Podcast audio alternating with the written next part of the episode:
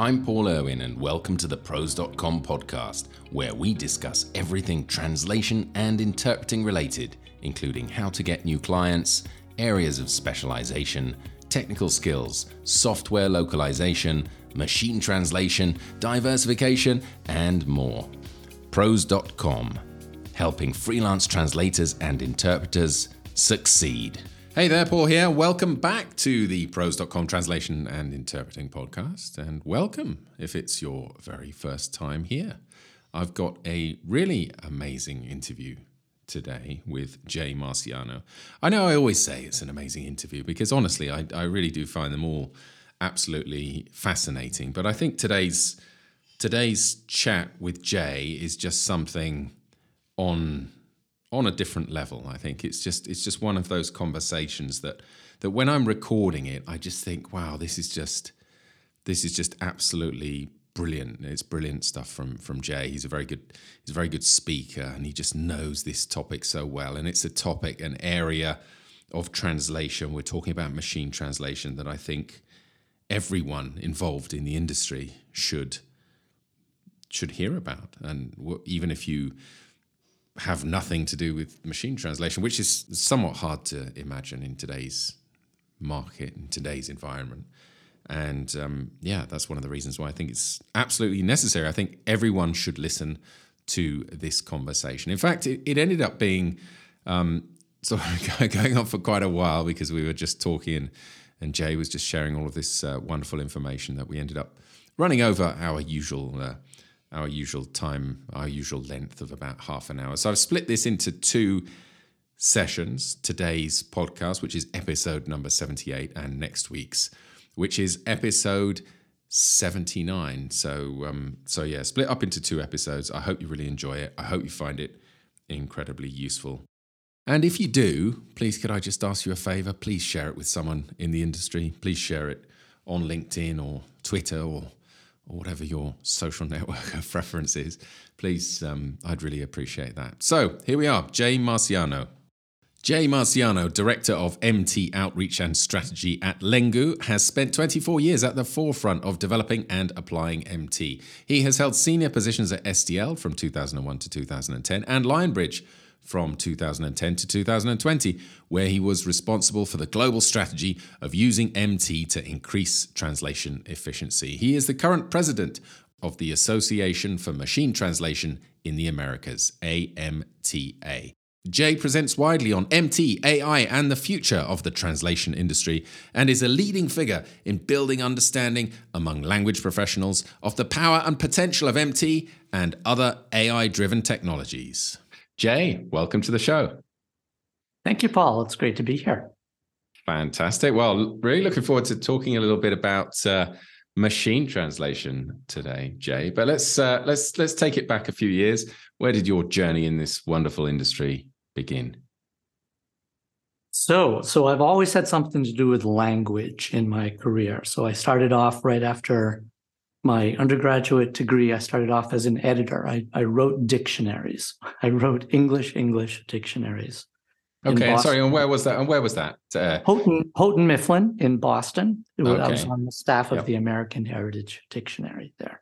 Excellent. In some Excellent. ways, still my favorite job that I ever yeah. Rest, just wrestling with language. It was great. Yep. It was yep. great. And then um, moved to Germany because I met my now wife and uh, okay. uh, she yep. wanted to study medicine.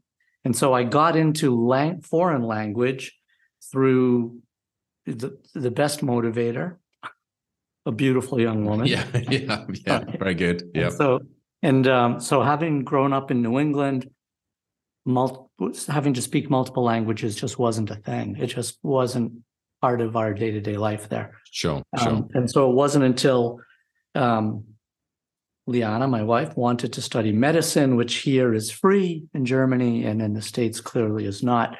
And so it was an easy decision for me to leave the job in Boston and come mm-hmm. over here. And then I started teaching language at the University of Bonn.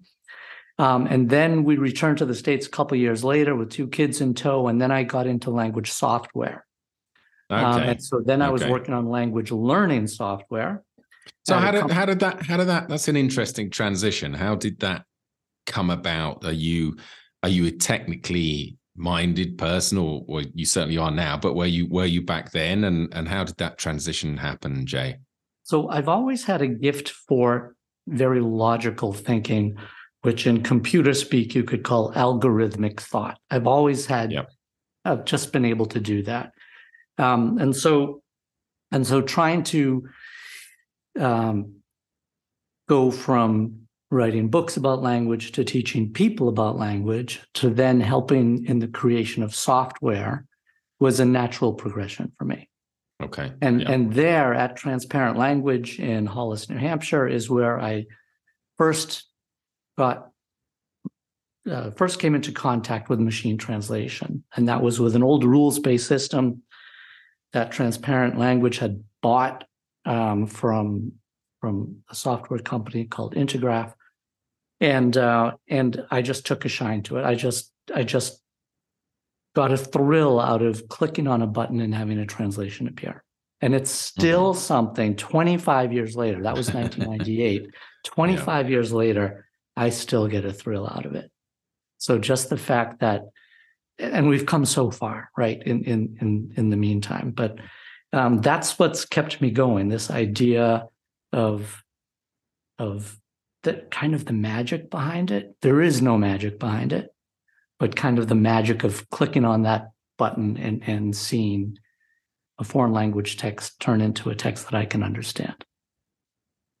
So fantastic. So would you be able to explain um, in layman's terms how MT worked back then, and perhaps we might then move on to how it works now, which which presumably is quite different.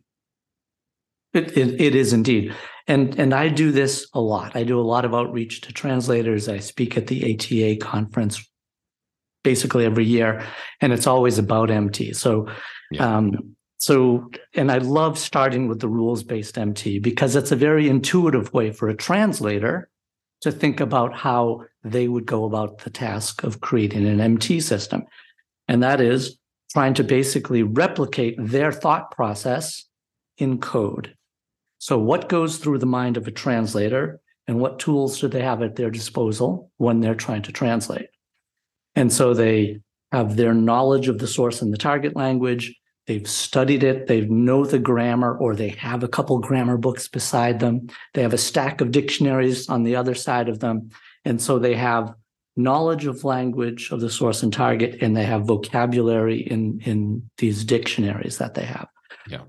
And so our goal in creating rules-based MT was to explain to the computer how to recognize what a particular type of sentence looks like in the source language by parsing it, just like you learned in, in grammar school. Um, and then what that type of a sentence would look like in the target language. Yeah. So, you know, what what has to move around how do you form a question in french and things like that and so and then you, we came up with parsing rules and then what were called transfer rules to take the parse structure of the source language and move it over to the target and then use all of that information in the dictionaries to provide the words and the phrases and additional information about inflection patterns and, and things like that. So that the very last stage was to inflect the language. So you'd already built the structure of the sentence, and now you had to make it agree grammatically. All of the words agree yeah. grammatically yeah. with each other. And so you it was a very slow and painstaking process. In some ways, a lot of fun, just a great big puzzle when you were working on a new language direction. Um, but very slow so at yeah, the time, yeah. I had a team of 10 people. Um, this is where my group was actually acquired by SDL. So we went from this small New Hampshire based company in 2001. We were acquired by SDL. And uh, this team of 10, we had computational linguists, we had programmers, and then we had at our disposal the fairly uh, deep resources of a language company like SDL, which at yeah, the time had yeah, 2,000 2, people, something like that. Okay. So we would hook up a linguist, somebody with native capability in the target language we were working on, with one of our computational linguists, and they would have a back and forth. about the output, and then the computational linguist would try to encode the information that they got from the native speaker. But it was very slow. It took us about 18 months to do a new language direction. Wow. Yeah. So that's what things looked like then. And, Okay. and Yeah. Yeah. it was a painstaking process. When you wanted to do a new language direction, there's some stuff you could recycle. You could use the parser from your English still, but these transfer rules, how do I go from an English sentence to a German sentence? Um, if you were to then tackle Hungarian, you couldn't just use your German. You might be able yeah. to Yeah. use some of it, but not not Yeah. much of it. So every language was a was a project from scratch, basically. And what was the output like in back in those days? Oh, um, for some sentences, it was perfect.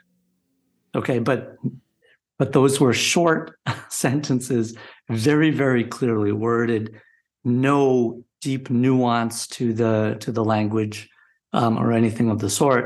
So it was used and used successfully for post editing for technical content, where the uh, source material was actually intended for this process. So the authoring process was done, uh, keeping in mind that it would undergo machine translation. So it was Ah, okay. simplified, Very interesting. Simplified language. This is why we call post editing post editing because we used to do pre editing.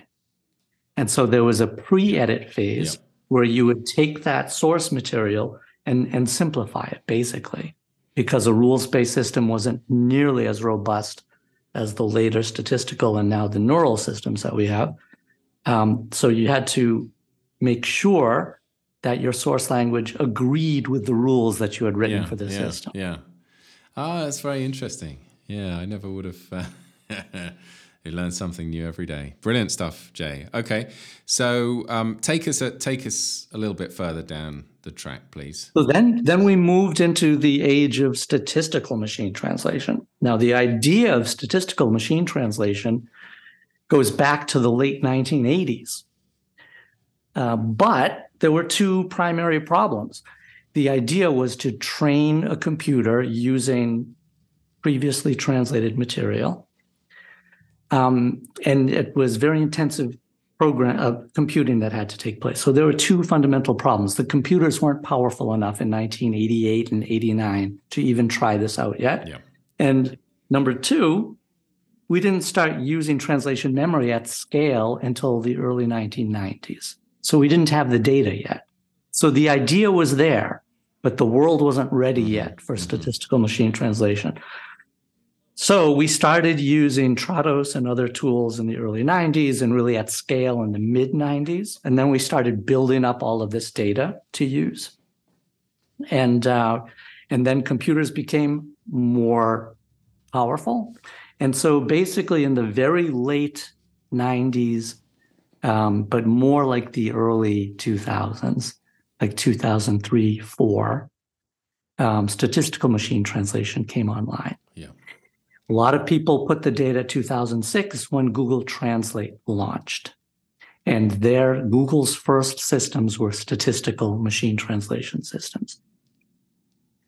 And so statistical machine translation had the great advantage that you didn't have this long development time for a new language direction. If you had translation memories, hmm you could machine learn. The, well, the computer would do a process called machine learning to create a new system, a new language direction. Now, I'm always amazed that SMT worked as well as it did, because particularly in the early versions of it, there was nothing linguistic about it. It was, it was.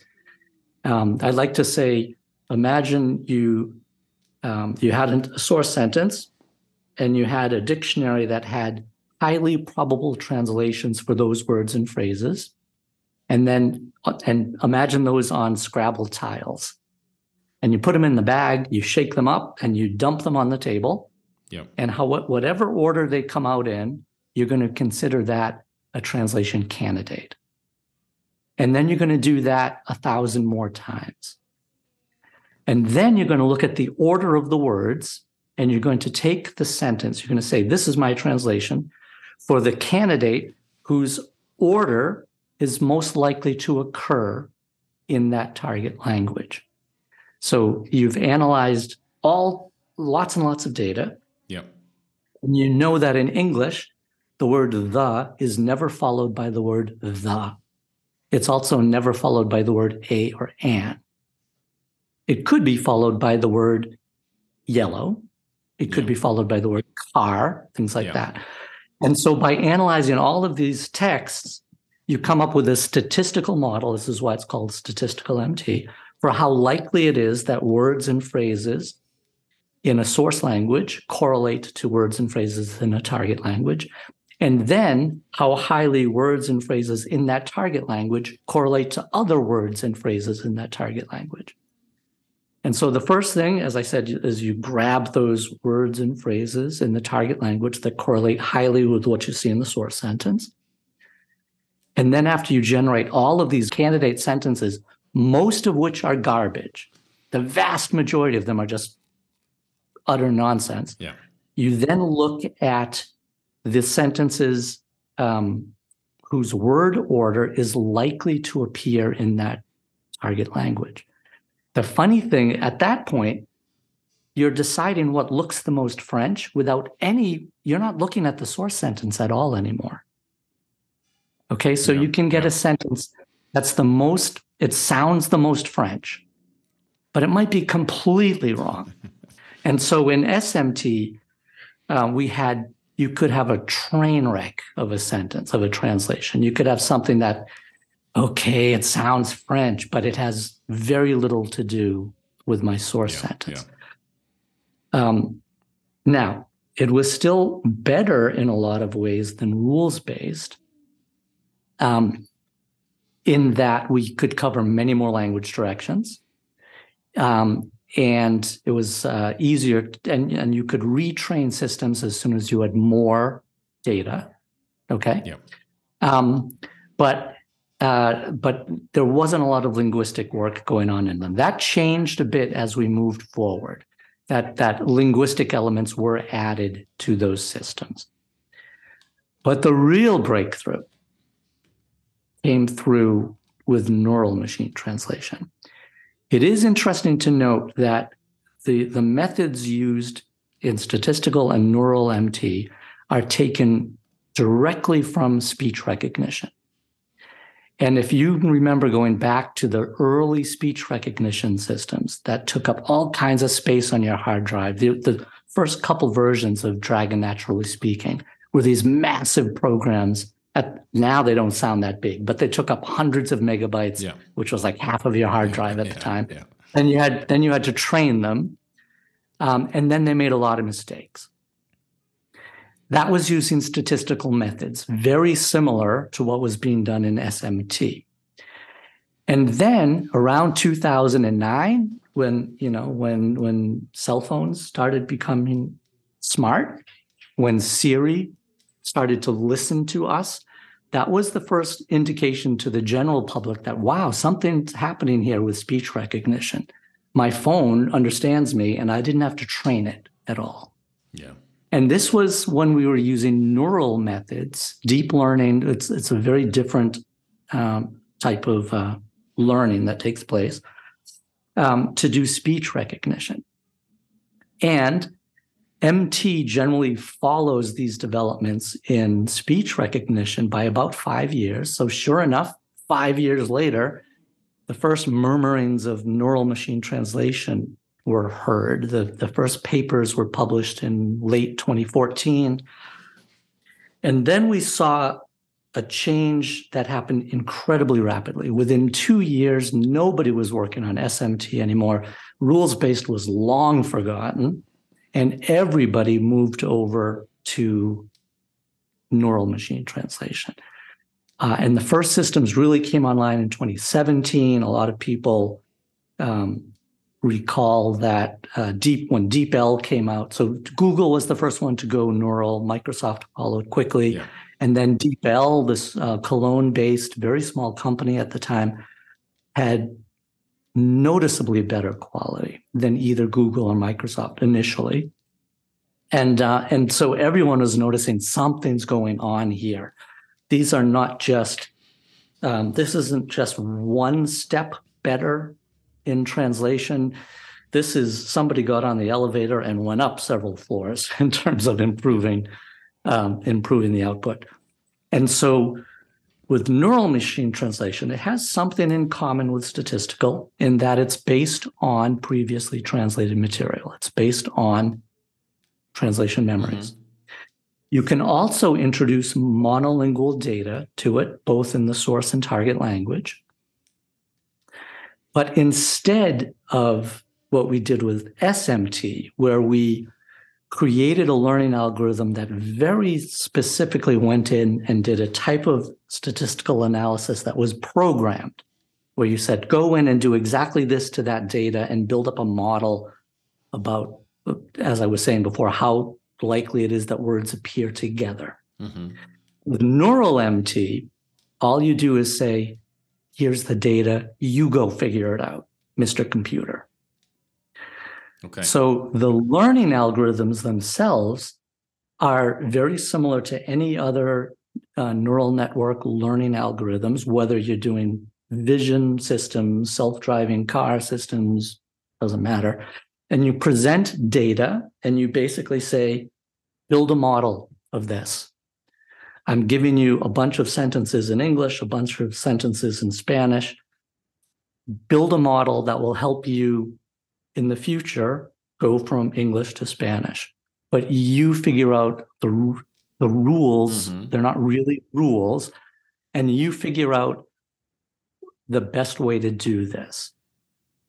The way I like to describe this is by the game Mastermind. Do you remember that game? Um, so yeah, Mastermind yeah. was the game where you had colored pegs and your opponent hid four pegs and you had to then try, make a guess at what color peg goes in which hole and you had 10 guesses is it something like that to to to guess the right order so um, what happens in neural machine translation i'll get back to the game in a second is that you introduce all of this data and the system builds up a model of both the source language and the target language as in and of themselves.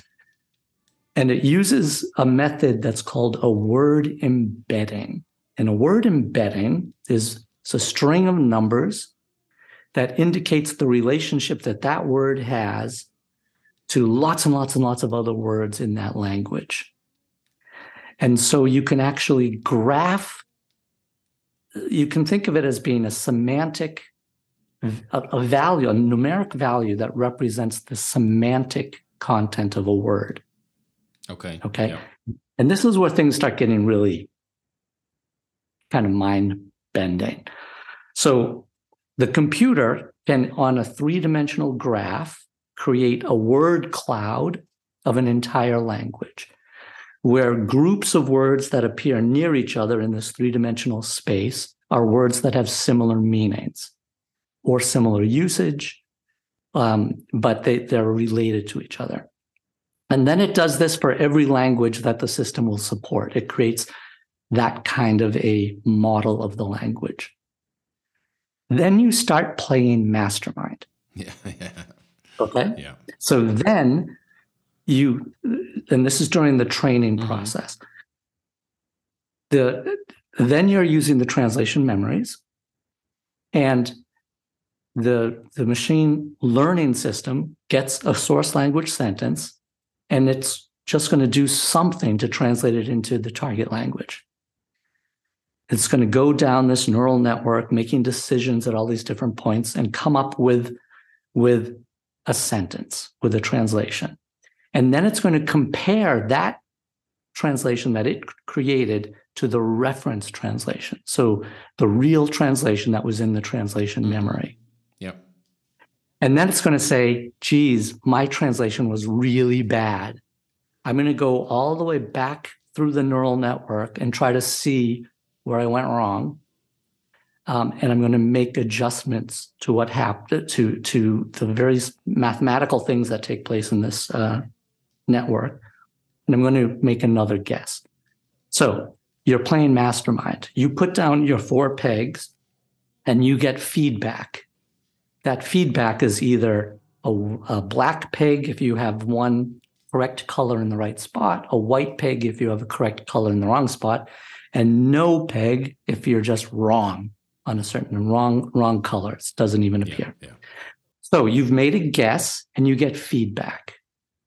And then you use that feedback to inform your next guess. Then you make that next guess and you get more feedback. And then you refine your thinking and you make another guess. You refine your thinking again and you make another guess. And you get 10 tries in the game. In a, a neural machine translation uh, learning process, every time you go through and translate uh, every sentence optimally is called an epoch. And opto- optimally means that you trans you play the game once and you play it again and again and again and again until the, the system just doesn't get any better at playing the game. But it could be many, many, many times that it translates each and every one of these sentences. And keep in mind that you've given the computer upwards of billions of sentences. Okay. So it's going to play this game for every one of those sentences many, many, many times. In other words, if you got to play Mastermind a billion times, you would have a very good idea how to play Mastermind. Okay. Yeah, yeah. And so the idea of the neural network is that it learns the most efficient way or the, to successfully translate these sentences to get the output as close as possible to that reference sentence. Okay, so that's wow. kind of a, a, super simplified way wow. of explaining it. Even that isn't that simple, yeah, right? Yeah.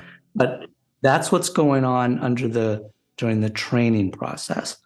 Yeah, that's and that's the best explanation I've ever heard, Jay. Absolutely, oh, absolutely brilliant. And you're you're such a great speaker as well. It makes it oh, it's yeah, really good. Thank you for that.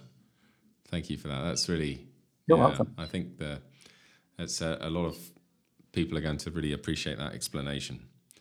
So brilliant, brilliant. Okay, well, well, that's that's that's been quite a journey to get us to that point. So perhaps you could just kind of mention where we are, where we are now, where where MT is at now, and then and then let's have a a brief look towards the future. I want to leave a little bit of time to talk about um, the impact of MT on on freelancers on on work. Sure. I know you talk a lot to freelancers, Absolutely. but let's so let's just uh, let's cover where MT is at right now and and where it might be headed in the in the future, please.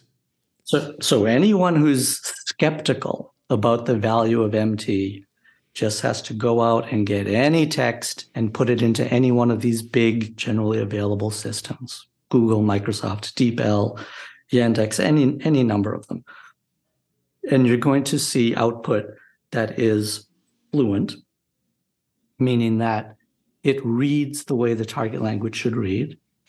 It's not going to have, it never has, MT has never had typos in it because yeah, yeah. It doesn't, it doesn't have fat fingers, right? So so so spelling errors has generally not been a problem in MT over the years. Um, but you're going to see that it's a relatively rare sentence where you think that's not a good translation. Mm-hmm. Might not be a perfect translation. And very importantly, it might be completely wrong because it might have might have missed a negation. Yeah. It might have um, screwed up something in a date it, it can certainly make mistakes and uh, and it will not necessarily capture the nuance and the style that you're that you really need to have in, in a in a very polished yep, translation. Yep, yep. Nevertheless, what I usually say is if you're a mediocre translation uh, translator, sorry, if you're a mediocre translator, head for the hills. Yep. Because and uh, machine translation today, neural machine translation, particularly if it's trained on the on the subject matter, will outperform a mediocre professional translator. Yeah. So, um, and then right now things are really moving quickly. Because you've heard about chat gpt you've heard about all of this ai stuff that's Yeah, starting yeah. to come online. Now i'm the president of the amta the association of machine translation uh, for machine translation in the americas. And we're thinking of changing our name because mt is being subsumed into these bigger Mm, neural mm. networks, these things that are called large language models. So, in fact, MT, as its own being its own technology, might evaporate. It doesn't mean that automated translation evaporates. It means that it becomes part of a system that can not only translate, but can also generate text, can also correct text, can also organize text, summarize text, do all kinds of different things as Yeah, well. yeah. Okay. Yeah. And so we're think we're literally thinking of changing the name of the organization to the Association for Multilingual Technology in the Americas or something. Yeah. So so things are moving very, very rapidly right now. Now, these large language models do not yet outperform well-trained NMT models. They do not yet Mhm. do so. But there is no reason to think they won't. And we're getting to the point where these models are trained on what's called multimodal data. Multimodal means these other systems that I've talked about, particularly statistical and older neural machine translation, was only trained on language data. But there's no reason why you can't introduce illustrations or other kinds of metadata, information about the author, information about the audience, information about the tone, any kind of information like that can be added to the information that these large language models think about, Yeah. process before um, uh, in their learning phase. The, the way I like to think of this is uh, if you were to take a child and bring them to a room that had a pile of Legos in it, and they would, would go into the room and you just say, I'll be back in an hour. Don't tell them anything. Yeah. They would go in there and they'd build something. They'd look at that pile of Legos and they'd look at them for a while and, hey, these fit together. And then if you were to come in and say, hey, can you build me a house out of those? The, the child would say, sure, and would start building a house. Okay, so that's a way I like to think of these large language models. They're trained on all of this information, but they're not trained to do a specific task. And this is kind of the Mm. mind blowing thing. You're saying, here's all of this knowledge I want you to process. And only later am I going to tell you what I want you to do. Okay, Yeah, it's yeah. it's Yeah. it's nutty, Yeah, right? it's real, it's, and it's it's scary in a way. Yeah. Wow. So so that's what's going on right now. So NMT will certainly continue to live on, um, um, but it's uh, it will very likely be part of these bigger language models, um, and um, as we move forward, more and more information, including contextual information from an entire document. You know, when when a professional translator translates, they've read through the text Mm, they mm, should have mm. read through Yeah. the read through the text. Okay. Yeah. They know what's at the beginning, the middle, the end. And so when they're translating that first sentence, they already have an idea what's coming. And that informs the way they Mm, translate. mm. There's no reason whatsoever why why we won't be able to do that with machine translation. Um, and not only that, but you could also have in this amount of information that these systems are trained on, all of the uh, translations that have ever been done for this particular subject matter or, or for this company's particular documentation, what have you. And the system will know, okay, in the past, I translated it like that. And it could have information about how happy the customer was with the translation, for instance. and it could then modify its translation based on all of this information that's in there. It, it's really going to be a head spinning time uh, over the next couple of years. So, I think that's an appropriate place for us to take a break. As I explained at the beginning, we'll be splitting this into two parts. So, this is episode 78. You can hear what else Jay has to say in uh, in episode 79, and I'm sure after listening to him today, you'll be tuning in again for um, for the follow up. So that or for the next part. So that's episode 79. In the meantime, take a second to check out what's going on over at ProZ.com training. That's training.proz.com. We have some really amazing courses, some of the best presenters and trainers in the industry over at training.proz.com. So take a second to check that out. Thank you so much for tuning in. I'll be back next week. All the very best. Bye for now.